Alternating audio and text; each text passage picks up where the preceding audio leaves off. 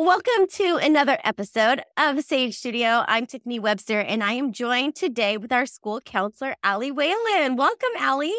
And I'm so glad to be here. Thanks for having me, Tiffany. We are so excited about this because we are going to be talking all about mental health and how May is Mental Health Month.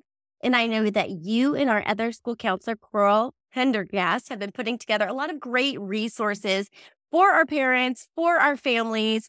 And so we really just wanted to highlight those today on the podcast. But before we dive into all the good things that you guys have been putting in your newsletter, remind us a little bit about your role at Sage Oak and just about the role of a school counselor in general. Yeah, so school counselors work to support the success of all students. We have three domains that we work under. So, first being academic, we're trying to help them implement strategies to help students maximize their ability to learn. We're trying to work on their career development, make sure they have the foundation of those acquisition of skills, attitude, knowledge to be successful in their transition from high school to the world of work. And then personal social piece too, that personal and social growth, which is where that idea of mental health falls into. So we have student planning services, we have responsive services such as individual counseling, group counseling, crisis intervention, and then indirect services such as referrals or collaboration with parents and staff. Um, and school counseling services are for all Sage Oak students. So it's not something that you need to have an IEP for, a 504. Um, school counseling is a general education service. So we're here to support all our Sage Oak students, and we'd love to do that. I'm so glad you reminded me of that because I think that question comes up a lot, and parents want to know, like, is this a resource that's available to me? And we want to definitely say, yes, it is absolutely. And here's where you can go to find all the different resources that we have available to you. So yeah, so great. Dive into the newsletter. I'll even show you where on the newsletter there's a link that says, like, you know, make an appointment or, you know, I want to talk to a counselor. So we put that out on all our newsletters. So parents, teachers, students, students can reach out directly themselves. They don't have to reach out through a teacher or their parent. And some of our high school students want to reach out directly, which is fantastic. So, yes, we absolutely want to speak to anyone and everyone in support students in those three domains. That's great. Okay. Yes, we definitely want to know more about that. Take us to the newsletter and show us what you guys have going on this month of May okay. and all the good resources that are linked there.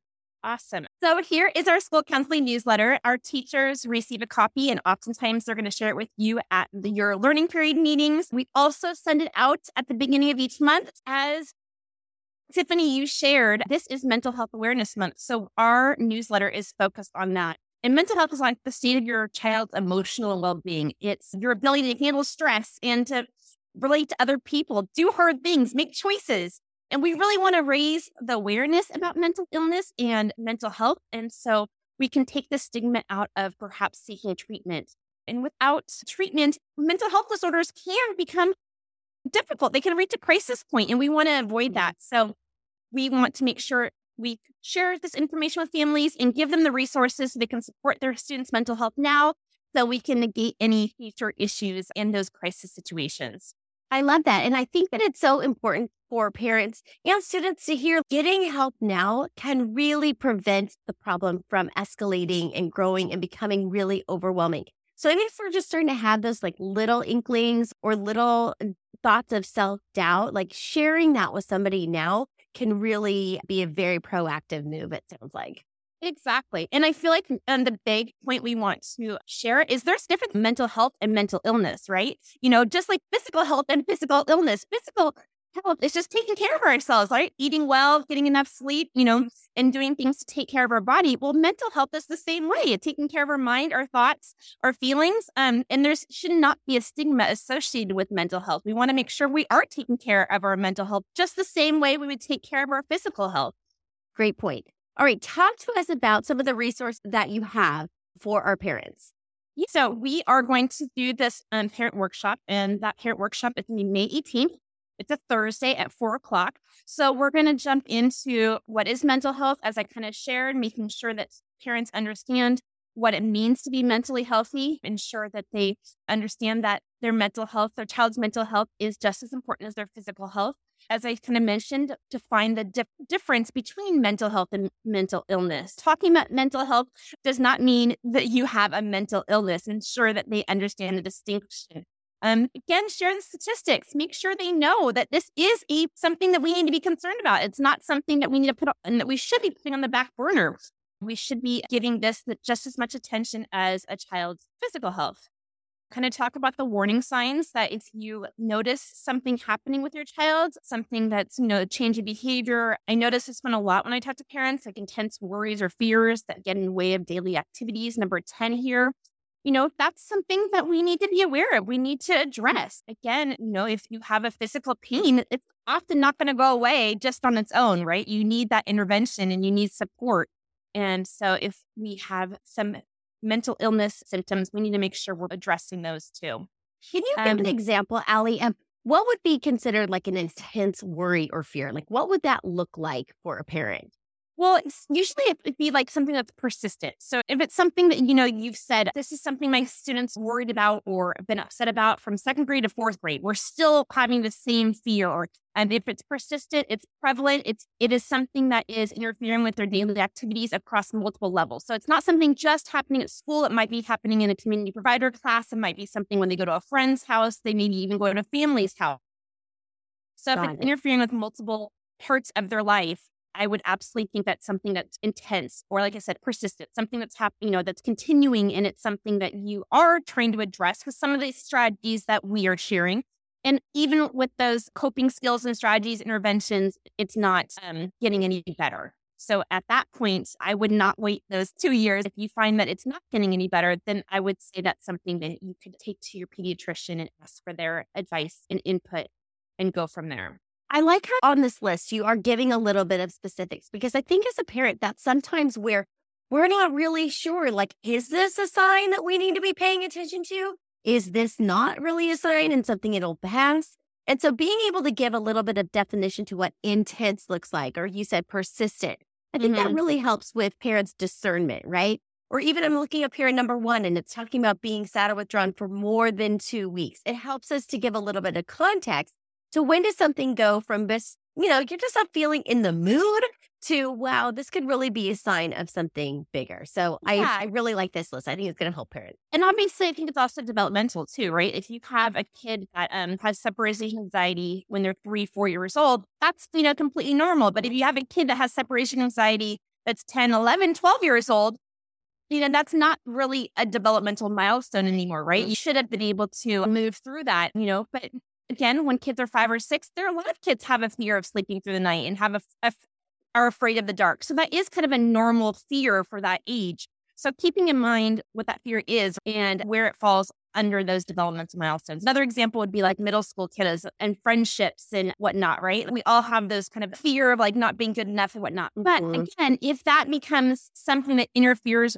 in the way of their daily activities, if it's something that causes them to have the prolonged sadness and withdraws from their friend group, then it's something that we need to address. Again, those would be something that we would try to use some of those strategies to support our mental health. It wouldn't be a mental illness. Got it. Okay, great. One thing I really feel strongly about is this cognitive triangle, knowing that your thoughts dictate your feelings, which then dictate your behaviors. So we are going to be spending a lot of time talking about that, what that means, how to challenge your negative thoughts. Hmm. So um, it is important to challenge our thoughts. Ask me, is it true? Is it helpful? What's the opposite of that? How can I move forward? But when we have feelings, it does affect our physical sensations too, oftentimes, you know? So we get caught up in the thoughts, the feelings, and our heart starts to race, our palms start to sweat, and it kind of spirals real quickly. So being able to kind of pause that cognitive triangle, right? Change those thoughts and make them more positive is such an important skill to have for all students. And we can start that young. We can start that with the, the littles. And it's something, even as adults, we can benefit from hearing because our thoughts are so important to our feelings, our behaviors, and again, our mood, just the way our um, daily life is going to proceed. I totally agree. And if you're watching this on our YouTube channel and you're able to take a screenshot of this part, I would do that. Or when you show up live to the training with Allie, take a screenshot of this because what is so great about this diagram is its simplicity. And then it works just as well for positive thoughts as it does for negative thoughts. So you can really kind of run the contrast through this exercise. And so if you plug in a negative thought, with the negative feelings, you're going to see how that creates negative behaviors. But if you then replace that with something positive, how that will lead to more positive feelings and positive behavior. So I think it's going to be a really helpful tool for all of our students and maybe parents too. Yeah. And I love how you switched it around to that positive bit because it, it is true. When you have those negative thoughts, our body re- releases those chemicals, those negative chemicals that encourages our body to react negatively. But when we have positive thoughts, our body releases those positive chemicals that make us excited, make us feel happier to be more optimistic about situations. So our thoughts have a huge impact on our feelings and our behaviors. So we'll get into this a lot more during our training and ensure that you have the information here on how to help you manage your thoughts and how that does impact your mental health. Love it. So, we're going to jump into a little bit more about what you can do as far as your daily routine and how parents can support their students, again, proactively, preventively, and that positive communication, teaching social emotional skills. And some of these things are straightforward and just good reminders, you know, positive communication, just letting your kiddos know that they can speak about feelings. And when we speak about feelings, it builds more awareness that they can name their feeling. It helps them be able to regulate their feeling when they know what it is they're feeling and ultimately reduce problem behaviors. Well, these days, a lot of kids' social interactions are online or virtually, right? So it's like, well, you know what? I'm just not going to talk to that person anymore. I'm going to move on.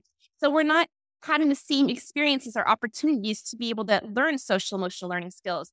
So we need to make sure we are just proactively teaching them and intentionally teaching them the same way we're teaching other skills and having parents model for them is important. So we'll get into that a bit more too.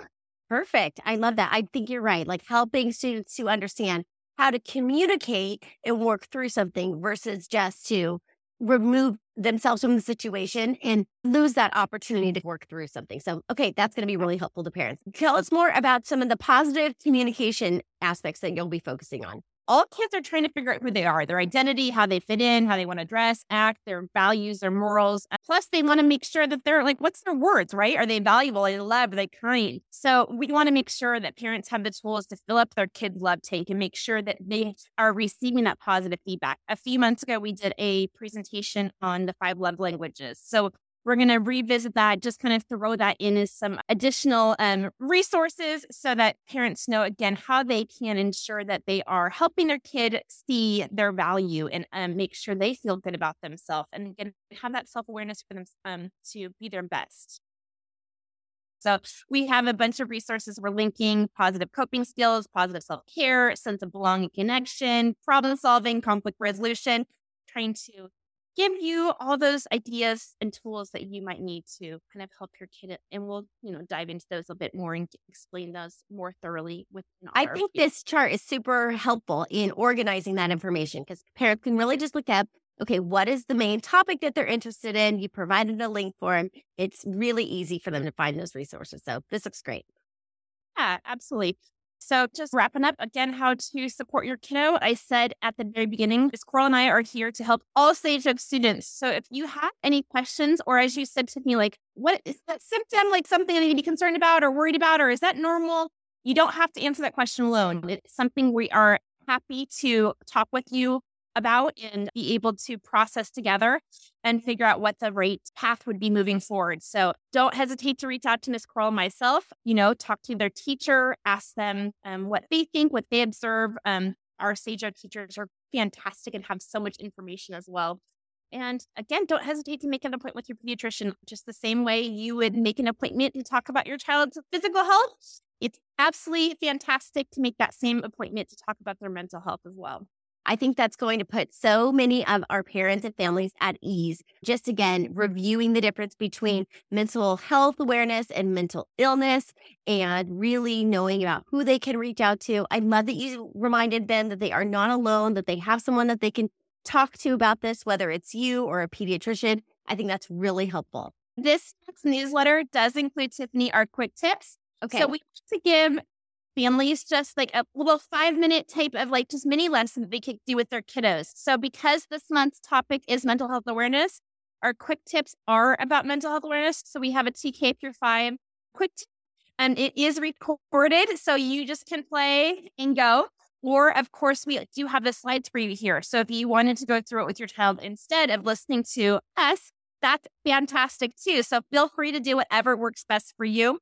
Um, for our sixth through 12th grade students, we have um, another presentation, but just of course, um, looking a little bit more mature, having a little bit, diving a little bit deeper, giving a little bit more information, and being a little bit again more developmentally appropriate. So again, the recorded, or feel free to you know scroll through and utilize the links. We included these crisis hotline information. So if a student does have some questions about themselves or a loved one. It could be a family member, it could be a friend, anyone, right? We're all in this together. We want to support each other. So if anything comes up, and they you know don't feel comfortable reaching out to their teacher or perhaps even a school counselor there are anonymous hotlines they can reach out to but the big idea there guys is reach out to someone right talk to someone and get that help for yourself or a loved one so that is in the Counseling Connection newsletter as well. The information, the Zoom link for the parent workshop we also put like a little um, sign up form there too. So if you need to get reminders like I do, so that we'll email you, you know, the week of, the weekday of, so you remember about it. Um, also, just highlighting, we have some SEL or social emotional learning curriculum there. So each month we put out a little lesson, and this is a little bit longer, right? Our quick tips, like, you know, a little five minute lesson. Our Choose Love SEL lesson is going to be a little bit longer. We do offer lunch classes too on Mondays, so you could come meet with me or Miss Coral. But if you don't have that opportunity and you want to do it independently at home, we want to make sure you have the um, curriculum do it. So there's some high school and PLA information and some VLA information too. So that's fantastic. And as I said, Tiffiny, on the bottom here is the counselor request form.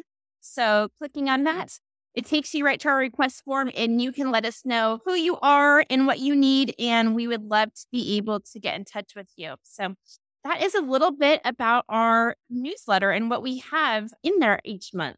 I love it. Okay, come back to me full screen for a minute because I just want to, you know, you guys do such an incredible job. I mean, every single month, I'm just so impressed with the abundance of resources that you offer, but how succinctly you present it and how easy you make it for parents to find what they need, find hot tips that they can practice at home with their kids by appropriate grade level. You're linking them right to slideshows, you're providing them recording. I mean, you guys are just doing an excellent job of making sure that everyone has everything that they need. So thanks again for doing another great job this month. It's well, it's so great. I'm going to piggyback on that for just a second. We are going to just kind of put out an end of the year survey. So, and if parents do have feedback, staff, family, community about what they need or want, we love, love, love to hear from you. So we're going to put that out in the Sage News in the coming weeks and ask for your feedback and information about what you want to see next year. And please let us know because we want to make sure again we are serving all Students and families. So good. All right. Thank you so much, Allie, for coming on the podcast today, sharing those great resources with us. Parents, make sure that you click on the link to sign up. We'll add it in our show notes as well. You can sign up for the training. If not, we'll be sure to get those resources and materials to you for some reason you can't attend live. But again, it's definitely something you want to continue to look out for. If you haven't been following and looking for the counseling newsletter, make sure that you are looking for that in your email inbox. Lots of goodies in there. All right. As always, thank you, Allie. So good to talk to you. Have a great day. Thanks, Tiffiny.